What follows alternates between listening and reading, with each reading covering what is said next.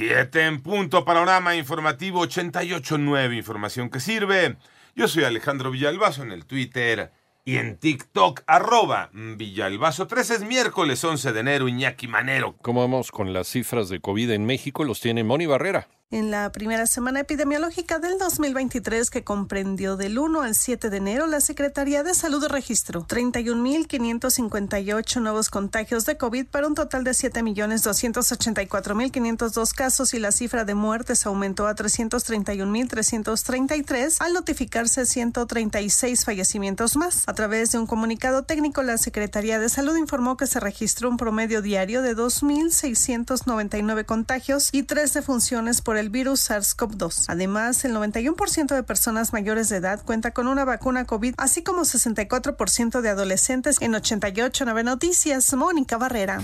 En el panorama nacional, autoridades de salud del estado de Durango informaron que ya suman 78 casos de meningitis, 29 fallecimientos por esta causa, además 637 atenciones protocolarias. Los eh, periodistas en Guerrero exigen la aparición de Jesús Pintor Alegre, Fernando Moreno Villegas y Alan García Aguilar, también periodistas que desaparecieron en la zona de Tierra Caliente a finales de diciembre de 2022 y fueron exhibidos en un video atados con cadenas de pies y manos. Fueron localizadas sin vida las jóvenes Maribel García Treviso, de 24 años, y Gabriela Janet López Pedrosa, de 26, luego de que fueron reportadas como desaparecidas desde hace una semana. Sus cuerpos se encontraban en una vivienda de Parajes del Sur, esto es en Ciudad Juárez, Chihuahua. Y el presidente de los Estados Unidos, Joe Biden, se mostró complacido por las acciones de México contra la migración ilegal hacia los Estados Unidos. Toño Morales agradece el presidente de Estados Unidos al de México aceptar en su territorio a migrantes deportados.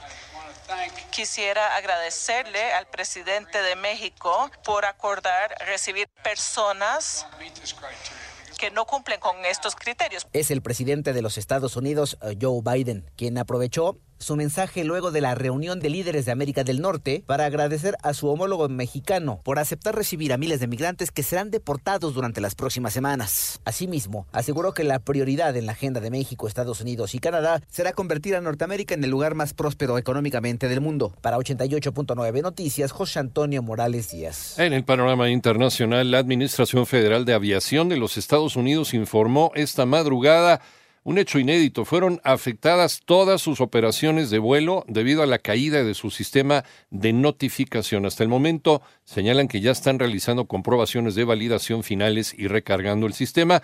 Probablemente se reanuden las operaciones a las 9 de la mañana. Mientras que en California, Estados Unidos, las lluvias no dan tregua y millones de residentes estaban bajo alerta por inundaciones. Casi 50 mil personas recibieron órdenes de evacuar y más de 110 mil hogares y negocios se encontraban sin electricidad. Taiwán informó que ocho aviones de combate y tres buques del ejército chino se acercaron a su espacio aéreo y marítimo, por lo que fueron asignados aviones para patrullar las zonas de combate y proteger el área. Y Rusia lanzó un ataque sobre la ciudad de Kharkov durante la noche horas después de que la ministra de Asuntos Exteriores de Alemania, Annalena Baerbock, visitara la región y reiterara que su país va a proporcionar vehículos de combate a Ucrania.